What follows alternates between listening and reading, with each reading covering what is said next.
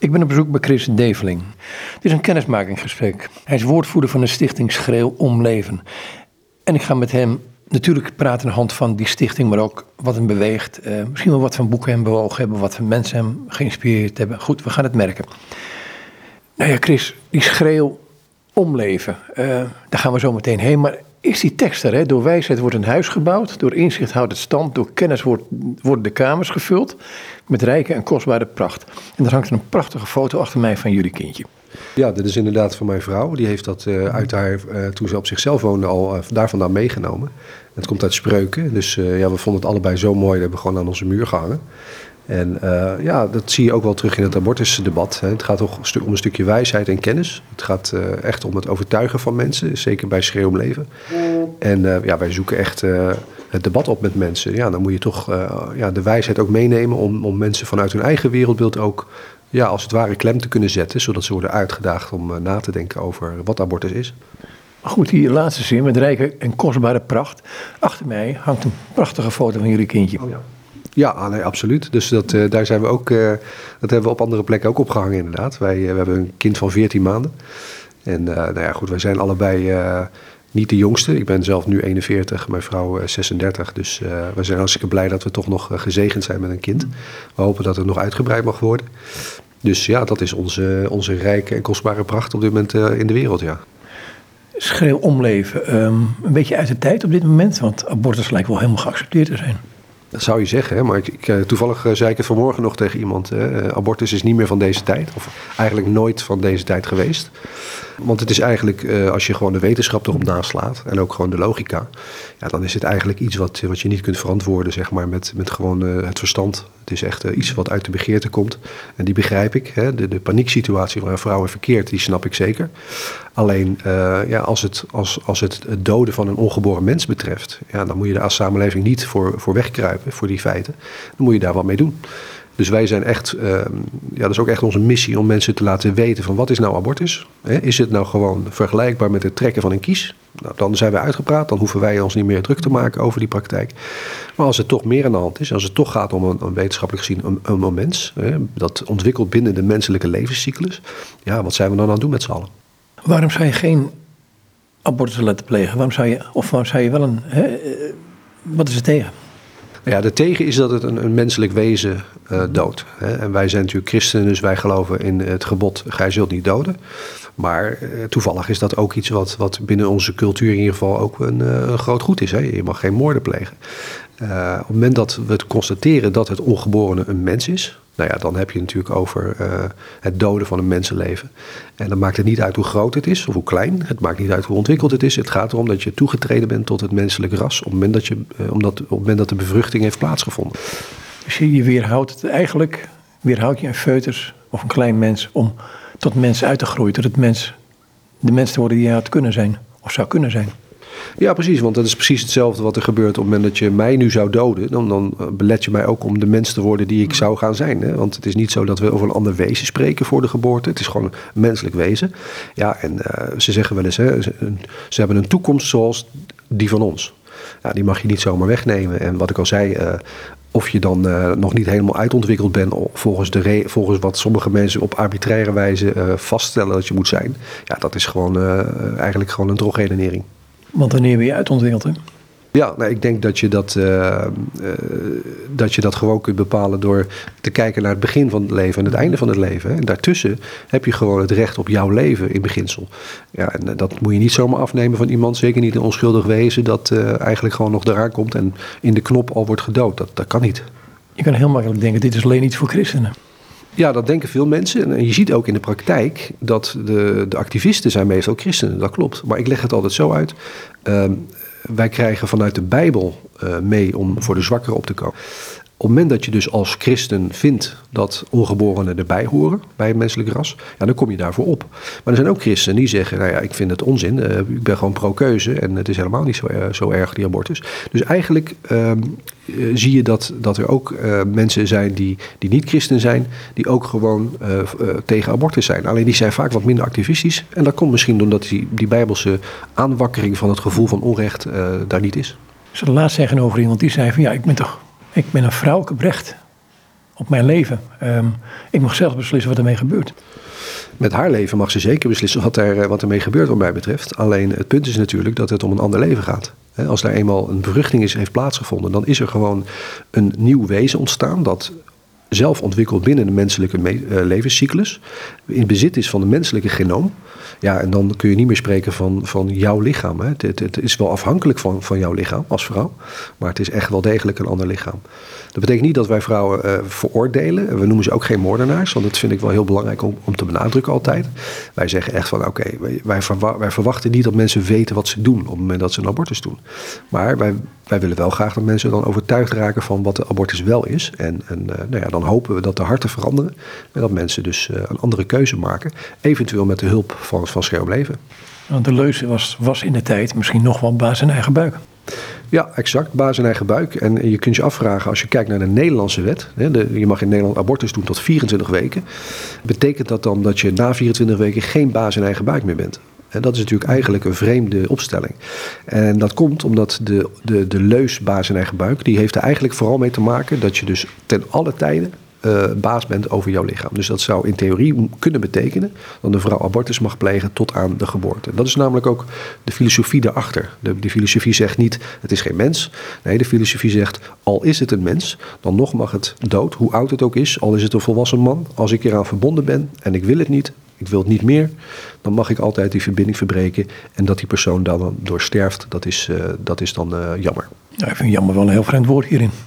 Ja, zo leg ik het even uit, maar dat is, uh, dat is wel hoe men het zegt. Hè. Op basis van het, dus het zelfbeschikkingsrecht zijn ze niet verplicht om een ander mensenleven in stand te houden. En dat is eigenlijk de afgelopen 40, 50 jaar de filosofie geweest vanuit Amerika. Uh, ene mevrouw Judith Thompson is daar heel beroemd mee geworden. Uh, haar essay waarin ze dit uitlegt, dit argument, is het meest afgedrukte pro-choice of abortus discussie essay, zeg maar, dat er ooit is afgedrukt dus.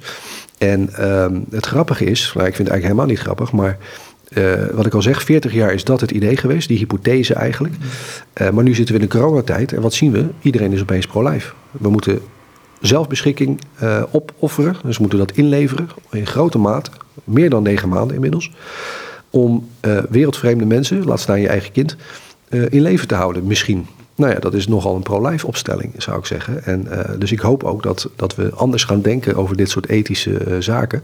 En dat we niet meer um, ja, onze abortuswetten laten afhangen van hele ouderwetse, zeer vergezochte hypotheses over uh, dat je, dat je verbinding met een ander mens mag verbreken als, als het jou niet meer zint.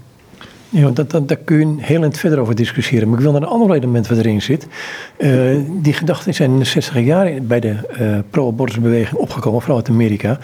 Van um, je mag aborteren tot het kind zich bewust wordt van zijn eigen omgeving en wie hij is.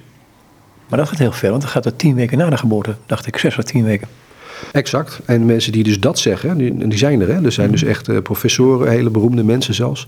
Die zeggen gewoon van ja, uh, zelfs na de geboorte zou je het nog mogen euthaniseren natuurlijk. Geen abortus meer op dat moment omdat het nog niet bewust is van zijn eigen om, uh, omgeving, van zichzelf. Hè? Dus hij weet nog niet dat hij wil overleven en dat soort dingen ik moet zeggen, dat zijn wel de consistentere pro-choicers, eerlijk gezegd. Dus dat zijn mensen die wel de lijn helemaal doortrekken naar zijn logische consequentie. Terwijl de mensen die zeggen, ja, na 24 weken, dat vind ik eigenlijk wel te ver gaan. Of uh, vlak voor de geboorte, dat kan niet meer. Maar ja, de, de logica die laat je dan natuurlijk los. Hè. Je laat je eigen wereldbeeld een beetje los en je gaat het mixen met eigenlijk een, pro-life wereldbeeld een beetje. Terwijl, ja, je moet of kiezen, of het is bij de bevruchting ontstaat het, en dan, dan blijven we er vanaf, uh, als het even kan. Of uh, we zeggen inderdaad van, uh, nou ja, uh, zolang het geen zelfbewustzijn heeft, kun je er gewoon vanaf. En nou ja, dat is wat helaas heel veel mensen denken. Maar het, het, interessante daarvan is, is dat heel veel mensen uh, die zijn natuurlijk daar helemaal niet, uh, die zijn daar vies van, die willen dat niet. Dus als je dat op die manier uitlegt, dan zouden ze zeggen: nee, dat is afschuwelijk. En dat is denk ik ook de reden waarom de meer, ja, een beetje de, de toplaag van de pro-choicers eigenlijk niet zo te koop lopen met het argument wat ik eerder uh, uitlegde. Over dat het dus eigenlijk niet uitmaakt of het nou wel of geen mens is, het mag sowieso dood. Want ja, dat, dat slikken heel veel mensen gewoon niet, die eigenlijk zichzelf pro-choice noemen.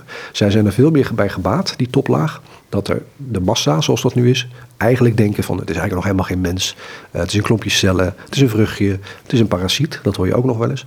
Nou ja, die opstelling is wetenschappelijk falikant onjuist. Uh, maar wel de enige manier waarop mensen het kunnen rijmen in hun hoofd om een abortus te, te kunnen plegen of, of erachter te staan als iemand anders dat doet.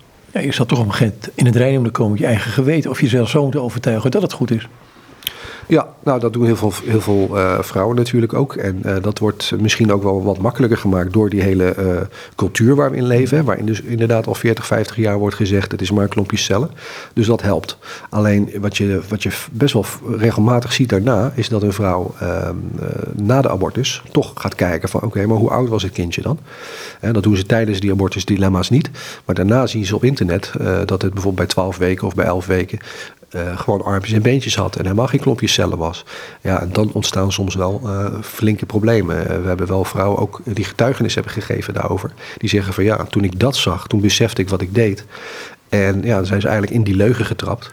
En als, als jij natuurlijk in een panieksituatie zit, zit en de zwangerschap is ongewenst, ja, dan zijn er helaas in Nederland genoeg mensen die jou bevestigen in het idee van ja, dan laat je het toch gewoon weghalen ja, dat is, uh, dat is denk ik uh, niet de realiteit. En uh, daardoor zie je dat er ook vrouwen zijn die dus inderdaad psychische klachten on, ontwikkelen na het krijgen van een abortus.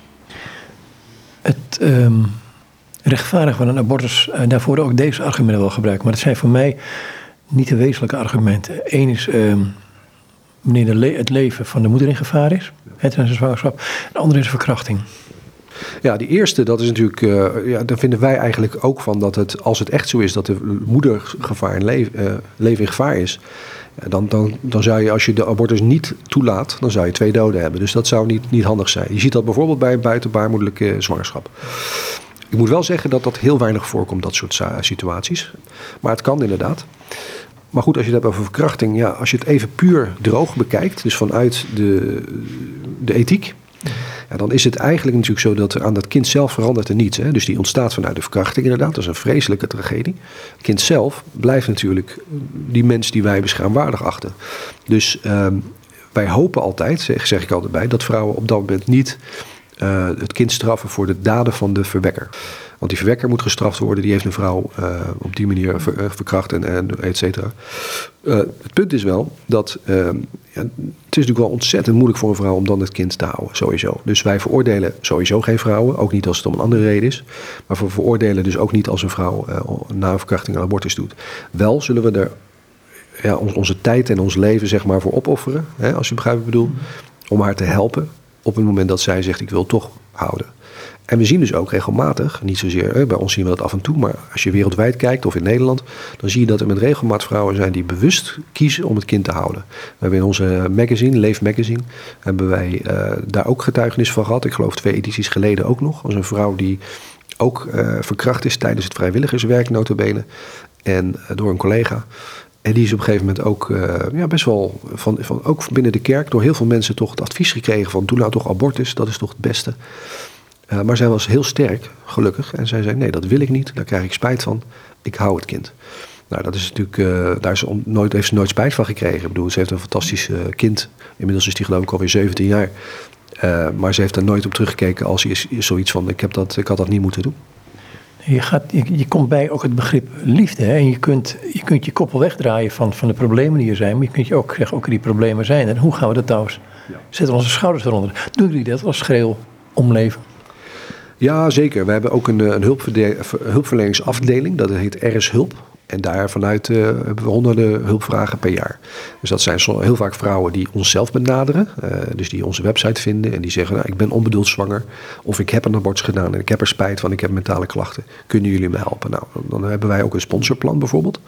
Want het blijkt namelijk dat heel veel vrouwen een abortus doen om, om sociaal-economische reden. Dus dat is of uh, ik heb niet genoeg geld, ik moet mijn studie nog afmaken. Ik heb een, uh, een partner die het niet wil. Mijn familie die steunt me niet. Ik heb geen vangnet. Hoe moet ik dit doen? Ik, ik durf het allemaal niet aan. Nou ja, op zo'n moment uh, vind ik dat je in Nederland, maar ook in andere landen natuurlijk, zou je gewoon om zo'n vrouw heen moeten gaan staan. En zou je moeten zeggen van, dan helpen wij jou tot, tot zover nodig om dat kind te houden. Ja, en dat, uh, dat werkt ook in de praktijk. Ons sponsorplan, daar kunnen mensen ook uh, voor doneren. En dat, dat, dat, daar, daaruit kunnen we gewoon goed putten om uh, een hele baby-uitzet voor die vrouwen te, te, te regelen. Om te financieel te steunen. al het eten voor het kind. En dat doen we tot een jaar na de, na de geboorte in, in veel gevallen. En ook daarna, als er structurele problemen overblijven, dan blijven we ook meekijken met die vrouw, want we laten ze niet zomaar los. Dus ja, dat, dat is denk ik ook onze plicht. Hè? Als wij er een mening over hebben over die abortus, dan moeten we ook onze handen uitsteken. Moeten we ook echt op de grond staan. En, uh, ja, en mensen vanuit onze liefdevolle benadering ook gewoon, uh, gewoon helpen. De sirenes loeien op dit moment. Dat betekent niet dat er een oorlog bezig is uh, te komen. Maar je kunt wel afleiden op welk tijdstip dit interview is opgenomen. De eerste maandag van de maand. Ja, daar hebben we geen rekening mee gehouden vooraf. nee, dat maakt niet uit. Hey, je, je, je, gebruikt zo'n rare term in dit gesprek. onbedoeld zwanger. Wat bedoel je daarmee? Ja, onbedoeld. Kijk, mensen praten vaak over ongewenst zwangerschap, maar dat is natuurlijk niet altijd zo. Hè? Dus iemand kan, uh, uh, zonder dat het een plan was voor tevoren, is, is men zwanger soms. Uh, maar soms, heel veel mensen houden het dan ook gewoon. Hè? Dus de, de ongewenstheid is niet een gegeven vooraf. Mm. Dus vandaar dat wij vaak, om het algemeen te houden, hebben we het vaak over onbedoelde zwangerschappen. Maar goed, als je met iemand het hooi induikt, om het maar populair wetenschappelijk te zeggen, dan zijn er consequenties.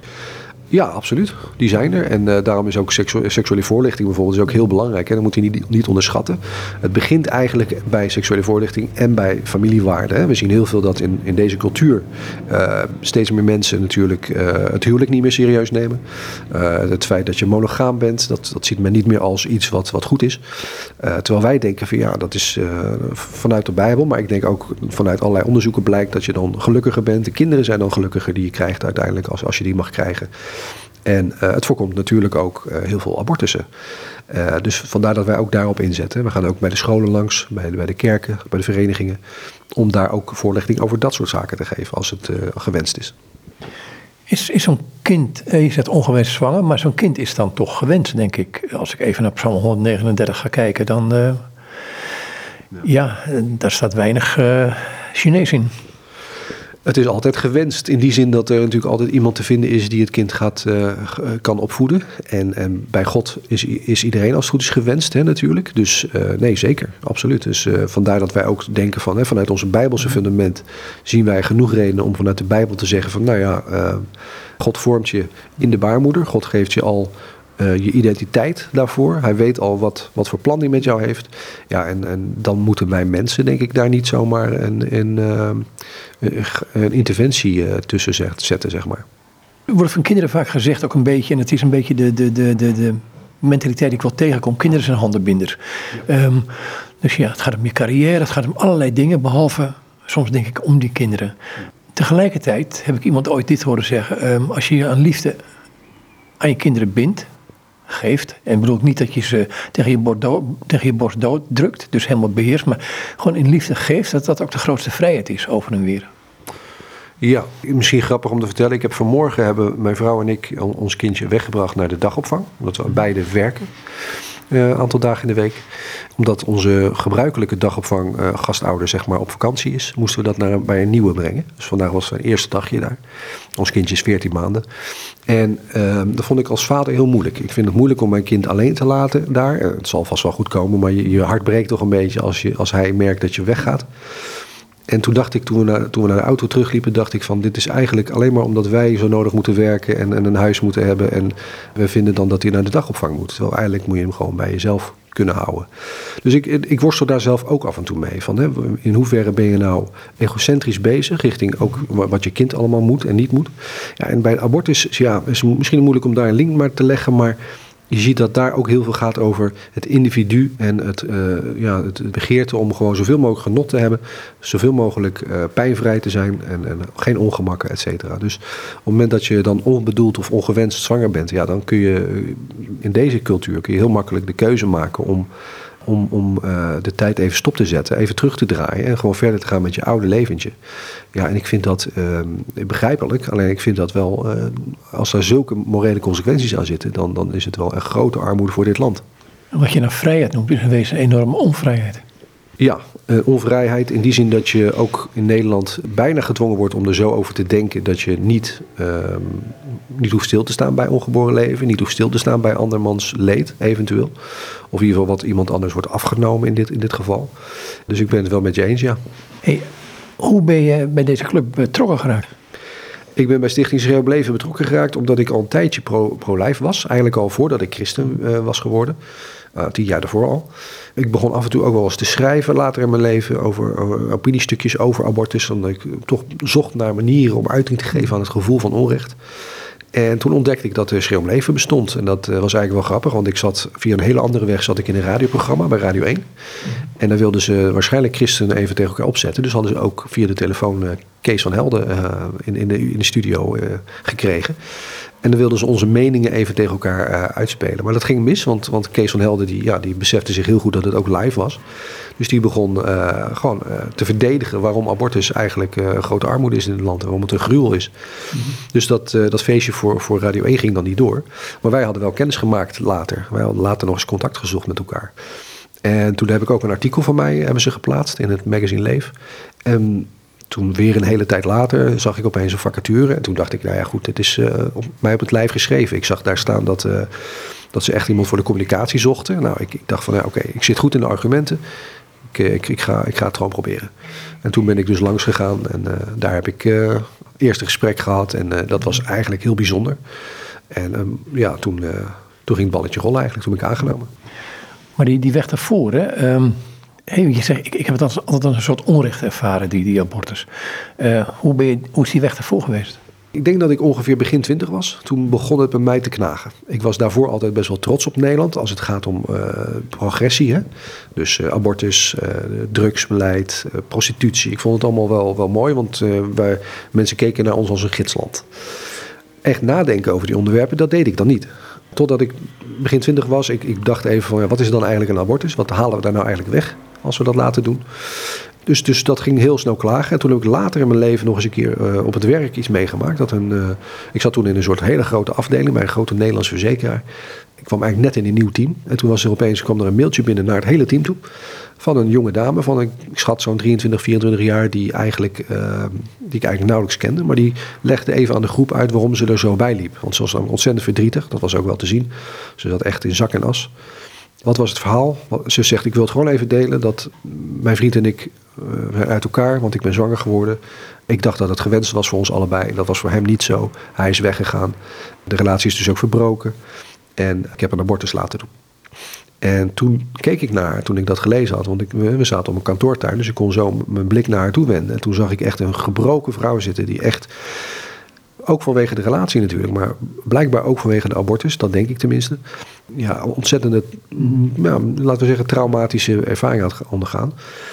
En toen dacht ik van ja, hoe zit het dan met de mannen eigenlijk? Dus de, mannen die hebben natuurlijk ook een hele grote verantwoordelijkheid. Die zijn heel vaak, dat kwam ik later achter, de reden voor de abortus. Hè. Ze willen het niet, ze, ze bedreigen soms zelfs de vrouw. Dat kan echt heel ver gaan. En uh, nou ja, je kunt ook indirect dreigen door te zeggen, ja, ik, ik ga toch weg bij je als je, als je, als je het niet uh, weg laat halen. Uh, dus toen begon, ik, begon het wat mij wat, wat meer te, rollen. Maar wat ik al zei, weer een jaar of vijf later ben ik, uh, ben ik bekeerd naar het christendom. Ik, ik, kwam wel uit een christelijk nest, maar we deden er gewoon niet veel mee. Dus ik noemde mezelf ook geen christen. Die bekering had trouwens niets te maken met mijn pro-life standpunten. Dat zat op dat moment helemaal los van. Kun je iets vertellen wat bekering is dan? Ja, voor mij was bekering uh, het aannemen van Jezus als mijn redder. Het, het, uh... Ja, maar dit, dit, klinkt als een, als een theologisch cliché wat ik, wat ik wel meer hoorde. Maar wat gebeurde er met je op dat moment? Nou ja, wat er bij mij gebeurde is dat ik... Uh, een, ja, dat was in een kerk waar ik met een vriend van mij naartoe ging. En toen werd er wel gevraagd van als mensen zich zouden willen bekeren... kun je dan misschien je, hand opsteken of opstaan. Nou ja, dat was voor mij uh, heel moeilijk, want ik, ik hou niet zo van die voorgrond. Zeker niet op dat moment. Mm -hmm.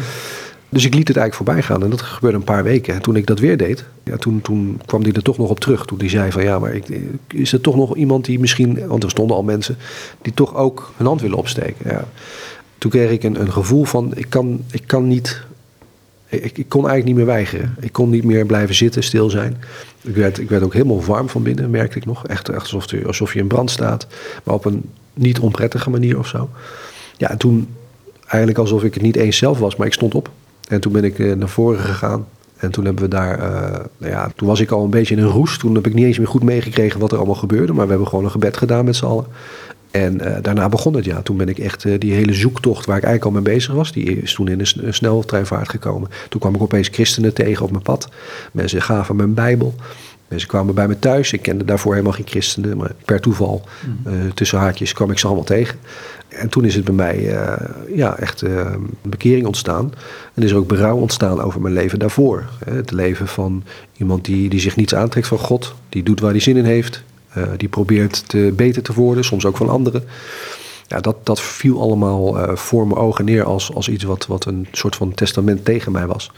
Een getuigenis over wie ik uh, daarvoor was. En nou ja, in essentie blijven we allemaal zondaars, maar je weet nu wat je verkeerd doet. En dat wat was voor mij een hele, hele klap. Ik heb, ik heb ook lang over gedaan om dat berouwproces af te ronden. In ieder geval in die periode. Hè. Blijf berouwvol over de zondes die je daarna nog doet.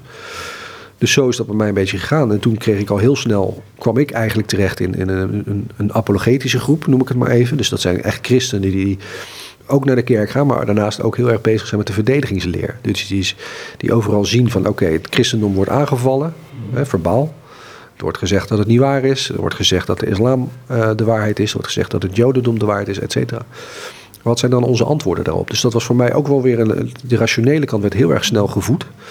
Maar daar kun je jezelf ook in verliezen. Dus ik heb ook momenten gehad dat ik echt terug moest naar ook, ook uh, ja, je zou kunnen zeggen, zielniveau. Dat je gewoon je gevoelsfeer, je, je, het uitroepen naar God, dat je dat ook weer, weer uh, goed toelaat in je leven. En niet alleen maar het rationele en het uitzoeken. Want dan wordt te analytisch wordt het daarvan.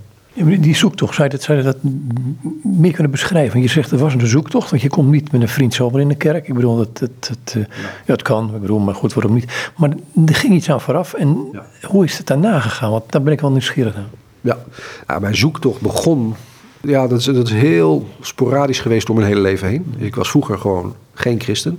Ik vond het hypocriet om mezelf christen te noemen, alleen maar omdat mijn moeder wel eens naar de kerk ging. Want we deden thuis niks ermee. Zij zong in de kerk in het koor, dat vond ze prachtig.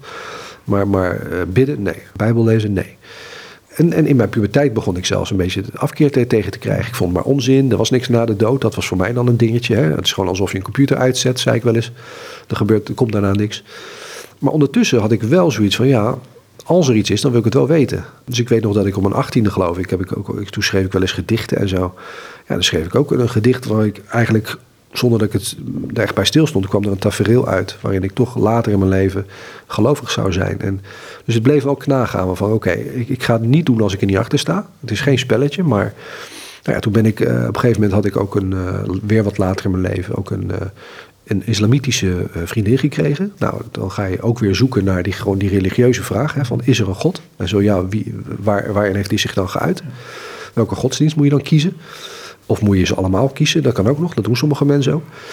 Een Koran gekocht. Nou ja, dan, ik, ik kon me daar dan niet in vinden. Ik kon niet uh, die stap nemen, ondanks dat ik het ontzettend graag wilde. Want het was wel absoluut de enige manier waarop ik met haar verder kon. Dus, uh, nou ja, ik had hem ook om die reden gekocht. Was nog een duur. Met meisjes is vaak een goede, goede drijfveer om ergens heen te gaan, hè?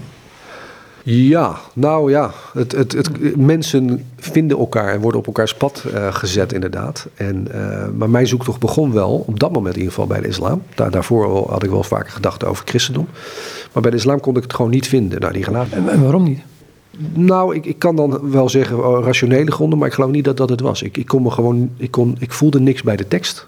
Ik had geen gevoel van dit is het. Want in de Koran vind je ook teksten die, die prima klinken of die liefdevol zijn. Maar ik, uh, ik had er op dat moment helemaal niks mee. En hoe ging het verder? Want die relatie ging dus uh, stuk daardoor? Ja. ja, die relatie ging stuk. Dat vond ik op dat moment ontzettend jammer natuurlijk. Dat heeft me wel veel emotie opgeleverd. Ook aan de andere kant. Want het was echt de reden waarom het niet doorging vooral. Maar ondertussen begon, ik, begon het christendom wel aan me, aan me aan mijn kant te trekken, zeg maar. Dus ik begon ook uh, af en toe te bidden. Ik heb toen een half jaar gebeden. Ik wist totaal niet wat ik deed. Ik wist niet hoe ik moest bidden. Ik dacht ook, dat zal vast niet uitmaken. Dat denk ik nog steeds, hè, dat, het, dat er uh, in de basis hoort God je gebed als het integer is. Maar uh, er gebeurde weinig. Het, het, ging zelfs wat moeilijker in mijn leven, wat, wat vertragerder allemaal. Dus ik had het toen ook met een, met een vriend van mij over en die zei ook van ja, ik, die kon niet echt goed uitleggen waarom dat dan is. Maar een andere vriend van mij, die was ondertussen bezig om. om uh, die, was, die was bekeerd. Dat had hij niet verteld. Dat was een vrij ingetogen iemand. Die loopt niet zo te koop met wat hij, wat hij doorstaat in het leven. En op een dag kwam ik bij hem op visite. We woonden bij elkaar in de buurt op dat moment. En toen zei hij: Ja, ik ga naar de kerk en ik, ik heb me bekeerd tot het christelijke geloof. Nou, ik had dat totaal niet verwacht. Hij was meteen ook de eerste christen die ik kende in mijn omgeving. Dus ik kon al mijn vragen op hem afvuren. Dat was natuurlijk voor hem ook heel overweldigend, want hij was nog maar net tot het geloof. En opeens krijgt hij allemaal van die beetje kritische vragen, ook een beetje rationele vragen van mij, omdat ik nou eenmaal zo'n type ben blijkbaar.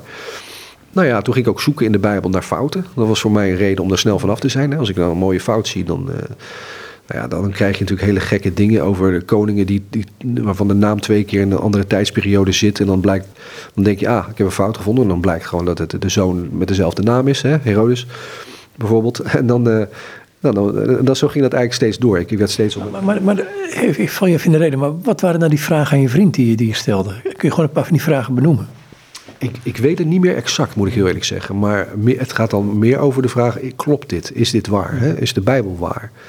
En dan kom je bij hem natuurlijk heel erg snel op ervaring uit. Van, ik heb ervaren dat God in mijn leven is gaan werken. Ik, ik voel me beter. Ik begrijp het geloof.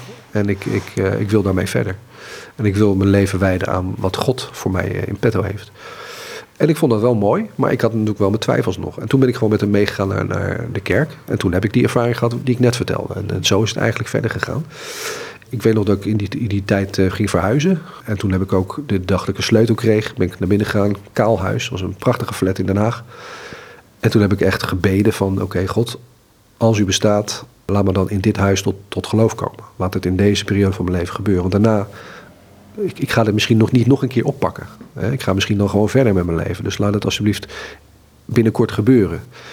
Want ik was misschien wel op mijn meest gewillig op dat moment. En ik had het helemaal niet nodig. Ik had een prima leven op zich.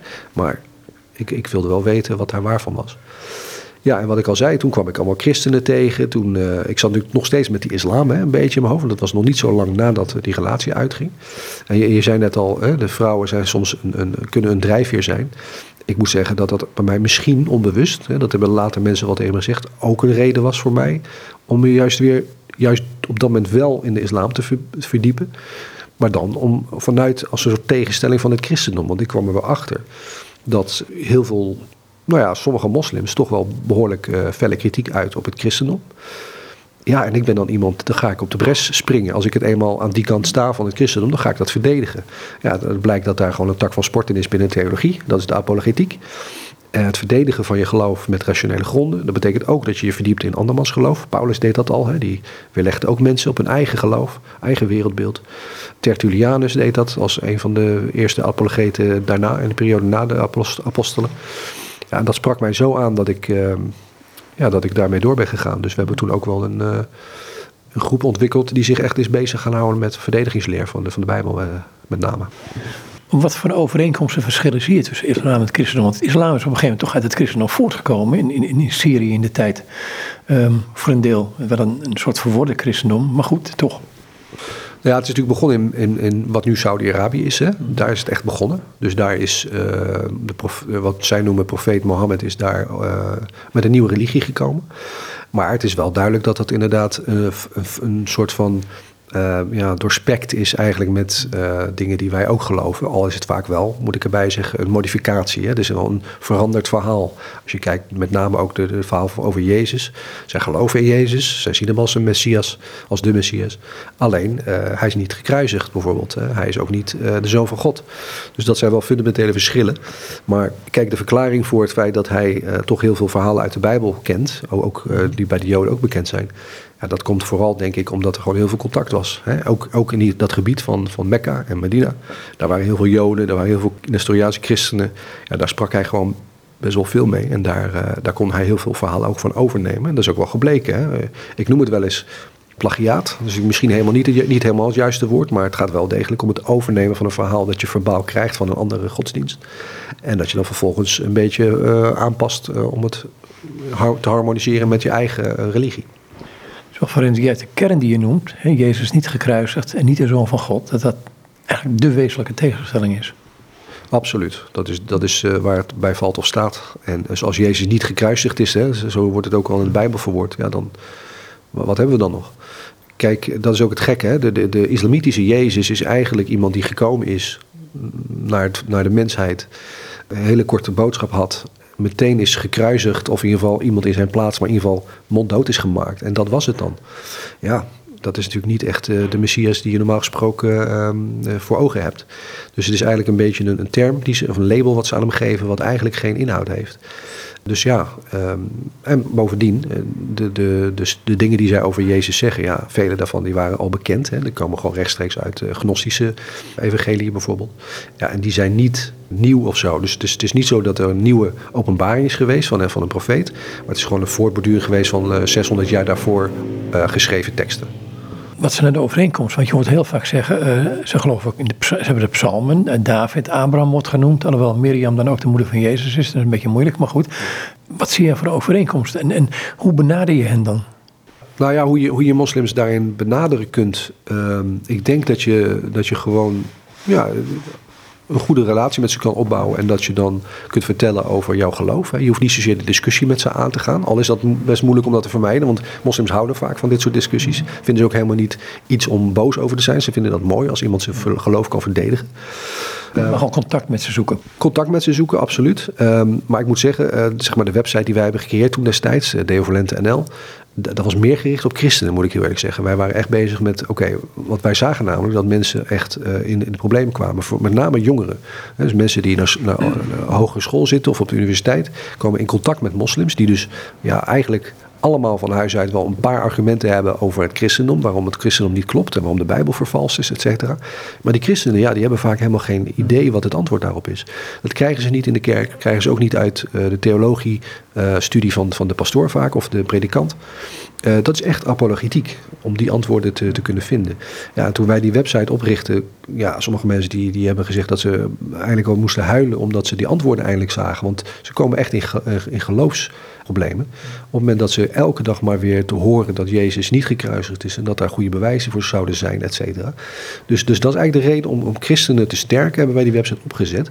Ik denk dat evangelisten een hele andere insteek hebben. Die willen echt met, met, met moslims praten, om ook de insteek te hebben om te kijken of zij natuurlijk iets voelen bij het christendom wat ze bij de islam niet hebben. Nou, wat, wat heb je dan daar niet?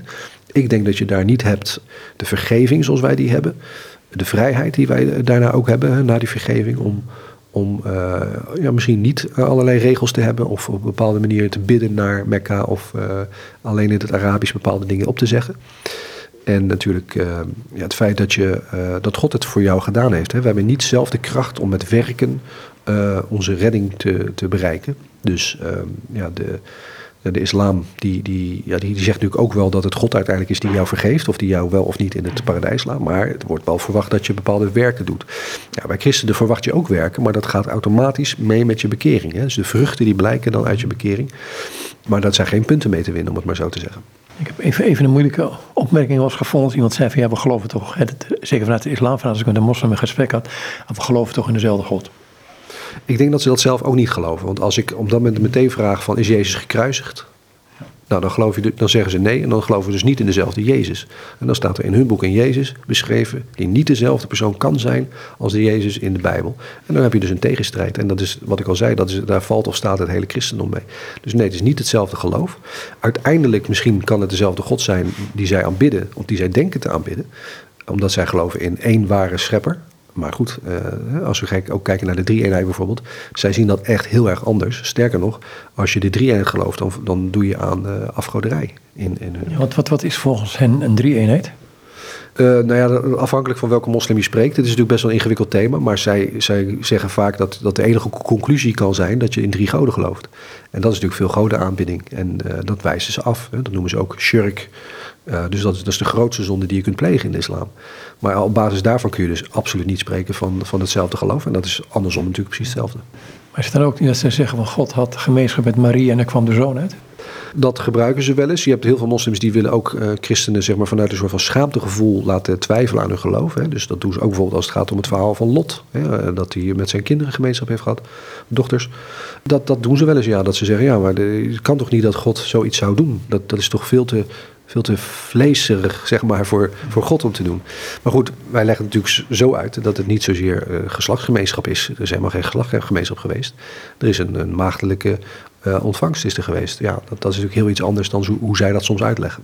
Zit er ook een verschil in? Want dat heb ik ook eens opgemerkt als we met mensen praten. Kijk, je hebt die overgave en die is absoluut in de islam. Die kent christendom als mis, moet ik eerlijk zeggen. Een liefdevolle overgave dan. Maar dat in, um, in een drie-enig God, je noemt het al, dat daar een beweging in zit naar ons toe. Ja, het relationele. Hè. Je hebt natuurlijk in de drie-eenheid alles wat je, wat je eigenlijk nodig hebt. En het feit dat het lastig uit te leggen is, ja, dat, dat vind ik nogal wiedes. Ik bedoel, uh, hoe, hoe, zou je moeten uitleggen hoe God in elkaar zit? Ik vind het juist een hele rustig, een prettige gedachte dat ik dat niet kan. Uh, en dat is, dat is geen dooddoener, denk ik. Dat is gewoon echt een, realiteit. Op het moment dat je God kan uitleggen als één persoon die ergens boven op een wolk zit. Niet zozeer dat moslims dat zeggen van hun God hoor, maar even voor het, voor het voorbeeld. Ja, dan, dan past die in mijn hoofd. En dan, dan kan, het, kan het niet meer de ware God zijn. Dus uh, de drie-eenheid is lastig. Ik zeg altijd, er is geen enkele vergelijking mogelijk. Sommige mensen willen dan vergelijkingen maken met een boom en een tak en een, een blad. Ik vind dat geen goede vergelijkingen. Er is niets binnen het materialisme, zeg maar, niets binnen het universum, wat op een of andere manier te vergelijken is met de aard van God. Of de manier waarop de drie-eenheid met elkaar in relatie staat. Toch zijn wij zijn beeld geschapen, of in hun beeld geschapen. Ik weet niet hoe je dit zeggen moet. Ja, vind ik lastig. Sommigen zeggen dat dat bijvoorbeeld eh, Jezus representeert. Uh, uh, maar hoe dat precies werkt, ja, dat, dat, dat, dat moet, je echt aan, moet je echt aan mij niet vragen. Want het is, dat vind ik, vind ik te lastig. Maar wij, wij geloven wat er aan ons is geopenbaard. Hè? Dus als wij lezen over een, een, een, een drie-enige God, hè, want dat is wat wij lezen. Als wij zien dat er drie personen zijn, hè, de Vader, de Zoon en de Heilige Geest, die worden genoemd als God, ja, dan kunnen wij alleen maar tot dergelijke conclusies komen. Dan merk ik ook hier in het Westen vaak dat uh, vanuit de islam een soort, um, een soort christelijk jargon gebruikt wordt voor God, de barmhartige. En juist die dingen die bij ons aanslaan. Merk je dat ook? Ja, Kijk, wij hebben evangelisten, hè? Uh, zij hebben dawanisten. Dat zijn dus, dawa staat voor eigenlijk het protelitiseren van uh, anderen, om tot jouw geloof te komen. En dat is altijd een beetje maatwerk bij ze. misschien doen wij christenen dat ook wel. Ik, ik weet niet hoe dat precies gaat. Maar wat je ziet is dat ze bij bijvoorbeeld... als ze inschatten dat iemand een beetje feministisch is aangelegd... dan was Mohammed, hun profeet, was de, een kampioen van de vrouwenrechten. Als het iemand is die wetenschappelijk is aangelegd... Nou, dan, was, dan zijn er allerlei dingen in de Koran te vinden... die pas later door de wetenschap zouden zijn ontdekt. Wat vaak niet klopt. Of misschien wel altijd waarschijnlijk.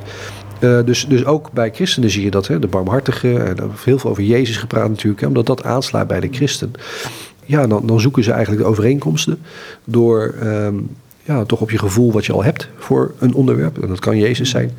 Om, om daarin jou mee te nemen van oké, maar nu laat ik je iets nog mooier zien waar Jezus ook bij betrokken is. En dat is wel een valkuil. Uh, als christenen niet goed begrijpen hoe het zit met bijvoorbeeld de liefde van Jezus en wat hij is gekomen om te doen. Dat hij de laatste profeet is. En dat er na niemand meer komt. Dat soort zaken. Ja, dat, uh, dat zijn wel belangrijke fundamenten om in ieder geval bestand te zijn tegen de soms best wel uh, exotische, maar ook aantrekkelijke uitleg van de islam.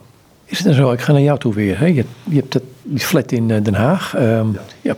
een apologetisch groepje, om het zo maar te zeggen. Ja. Heel sterk mee bezig geweest. Die liefdesrelatie met Jezus, hoe heeft die zich ontwikkeld? Want je zegt op een gegeven moment, zeg je van nou, ik was zo analytisch bezig. Ik wil weer... Hè? Ja, nou, dat is met horten en stoten gegaan. Ja. Op een gegeven moment ga je toch, ben ik in ieder geval in, in die analytische kant uh, me, me een beetje verloren. Dus dan waarschuw ik ook mensen die met apologie, apologetiek bezig zijn. Dat zijn steeds meer jongeren. Dat merk ik nu echt ook online. Die zijn echt bezig ermee. En ik zeg altijd van, uh, zorg ook dat je je gevoelskant, je contact met God niet uit het oog verliest. Want het is niet alleen op rationeel. Je bent niet op rationele gronden per se bekeerd. Het gebeurt omdat er iets in jou gebeurt, omdat je een relatie met Jezus ervaart en dat je vergeven bent van je zonde. In die tijd dus ook, op een gegeven moment ben ik echt wel met mijn neus op de feiten gedrukt door iemand, uh, toevallig iemand uit Amerika dan ja, moet ik even uitleggen. We hadden een soort van platform. Dat is een beetje vergelijkbaar met Clubhouse, wat je nu hebt. Dat is via iPhone is dat heel populair aan het worden. Dat is eigenlijk een soort van audiogesprekken met mensen tegelijkertijd in bepaalde rooms, in bepaalde kamers. En toen heette dat Peltalk. En uh, Peltalk hadden we dus ook heel veel met die apologeten te maken, ook uit Amerika, maar ook uit Nederland. En op een gegeven moment sprak ik met een Amerikaan en die, uh, ja, die confronteerde mij. Die zei van, ja, maar wat doe je nou eigenlijk voor God? En heb je überhaupt wel eens berouw? Heb je wel berouw getoond? Want ik was nog niet zo lang bekeerd. En toen dat gesprek geweest was, heb ik daar lang over nagedacht. En ik zat en ik merkte dat het echt aan me knaagde ook. Omdat ik had die relatie niet op de manier waarop ik eigenlijk had verwacht dat die zou ontstaan. Niet meer. Ik had natuurlijk in de eerste periode na mijn bekering leef je in een soort roes. Dat heeft een tijd geduurd. Dan leef je ook heel anders. Je ziet dingen anders. Op een gegeven moment raakte ik dus in dat analytische ver, verzaakt. En de balans raakte een beetje kwijt. En toen heb ik een moment gehad dat ik echt ermee mee rondliep. En toen heb ik, uh, uh, ging ik mijn slaapkamer in, in die flat in Den Haag. En ik weet niet meer of ik het nou bewust deed, maar ik, ik viel eigenlijk neer op dat bed, plat vooruit, over de hele lengte. En ik, ik barstte eigenlijk in huilen uit, omdat ik dacht, uh, omdat ik besefte wat ik, al, wat ik allemaal had gedaan in, in mijn leven, zeg maar. Dus van, van heel mijn leven tot aan dat moment.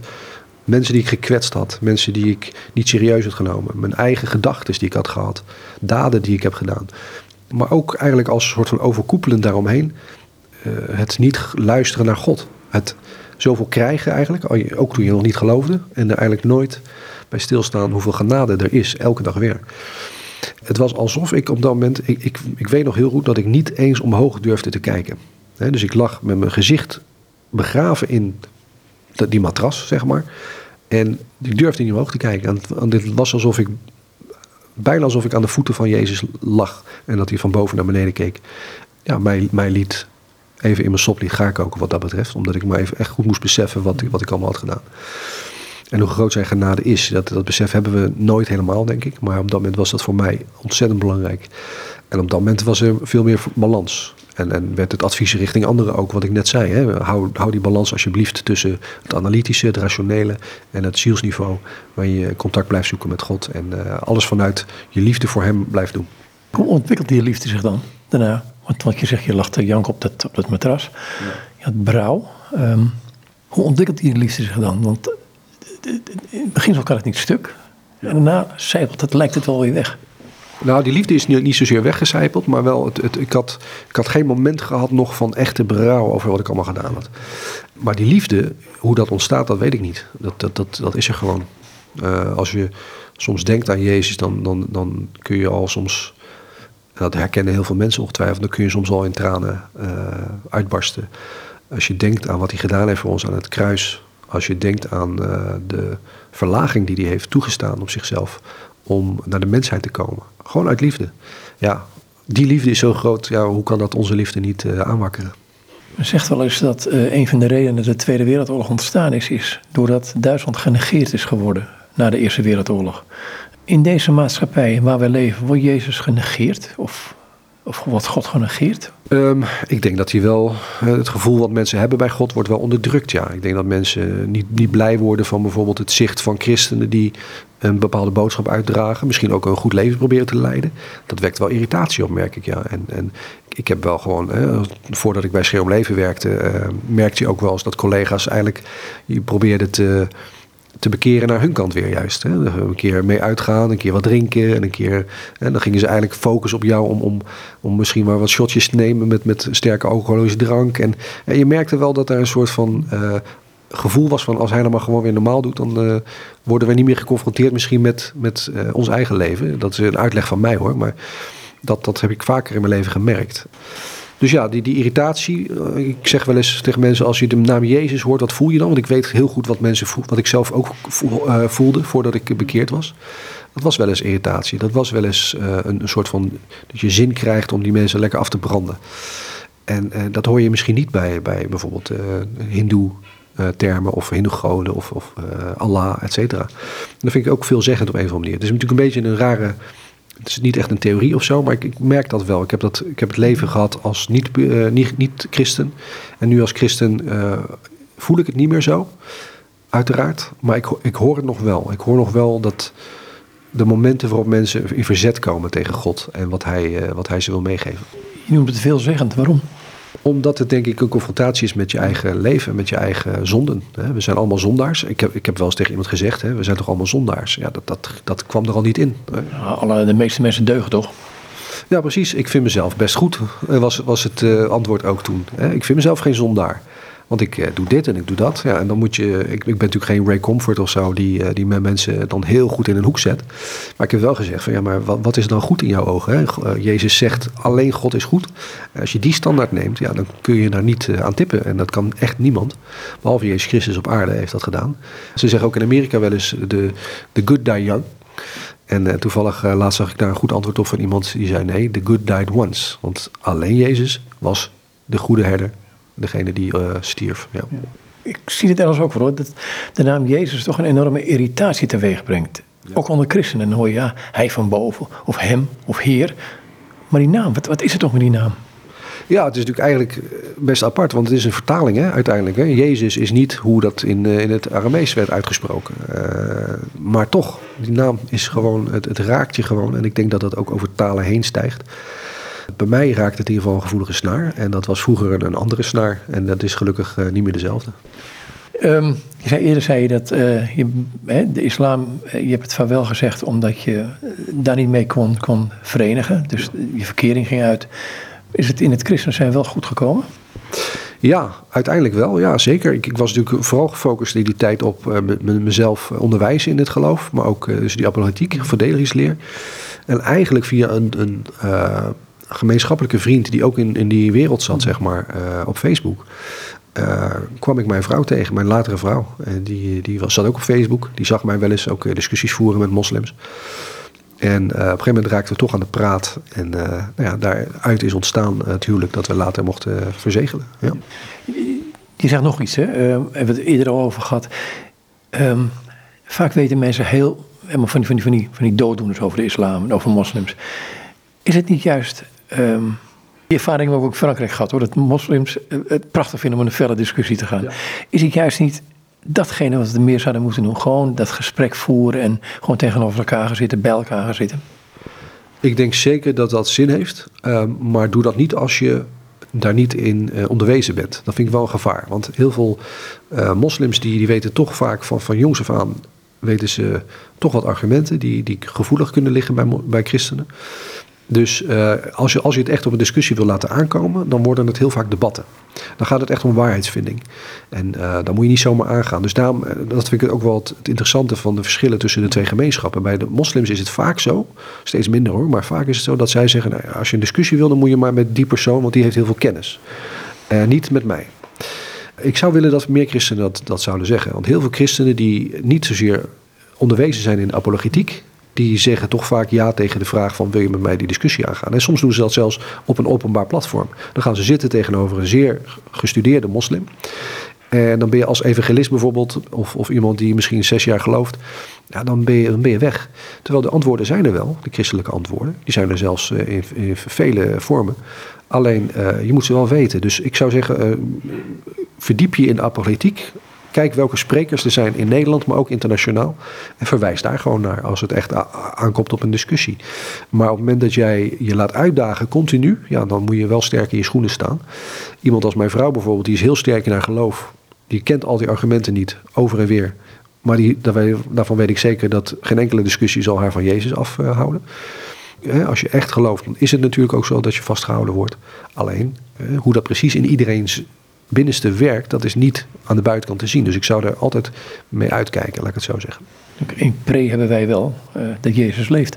Jezus leeft, is niet gestorven. Zij zeggen natuurlijk ook, hij is opgenomen in de hemel in de islam. Nadat hij uh, ontsnapt is aan de kruisiging. Uh, maar, maar onze Jezus leeft en dat heeft ook een functie bij ons. Het is niet zomaar. Het is echt gewoon, hij is voor een reden gestorven. Hij heeft zijn leven vrijwillig afgestaan.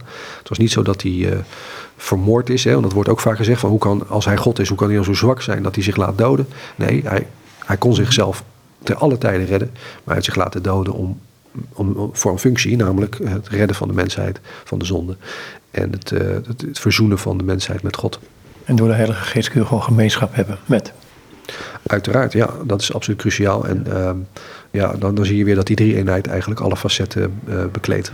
Merk je nou dat dat uh, schreeuw omleven kom je dan ook moslims tegen? Want die zullen waarschijnlijk zeer sympathiek tegen die beweging staan. Nou, dat is dus het gekke. We hadden het begin over. Hè, van waarom zijn het nou zo vaak christenen die pro-lifers? En ik denk toch dat dat ook weer die Bijbel is, wat ik al zeg. Wat ons activistisch maakt. En ik mis dat heel erg bij moslims. Heel veel moslims, als je ze spreekt, zijn ze absoluut pro-life. Er zijn wel nuances. Sommigen die zeggen, nou ja, onze profeet heeft gezegd dat de ziel wordt ingeblazen na 120 dagen in de baarmoeder. Dan krijgt het kindje een ziel. Dus dan, daarna is het mhm. echt moord.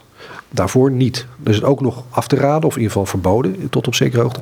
Maar daarvoor, voor die 120 dagen, is het geen moord. Er zijn ook weer moslims die zeggen dat dat bij 40 dagen is. Er zijn ook moslims die zeggen dat het hart, als het hart klopt, dan, is het, uh, dan mag je er niet meer aan zitten.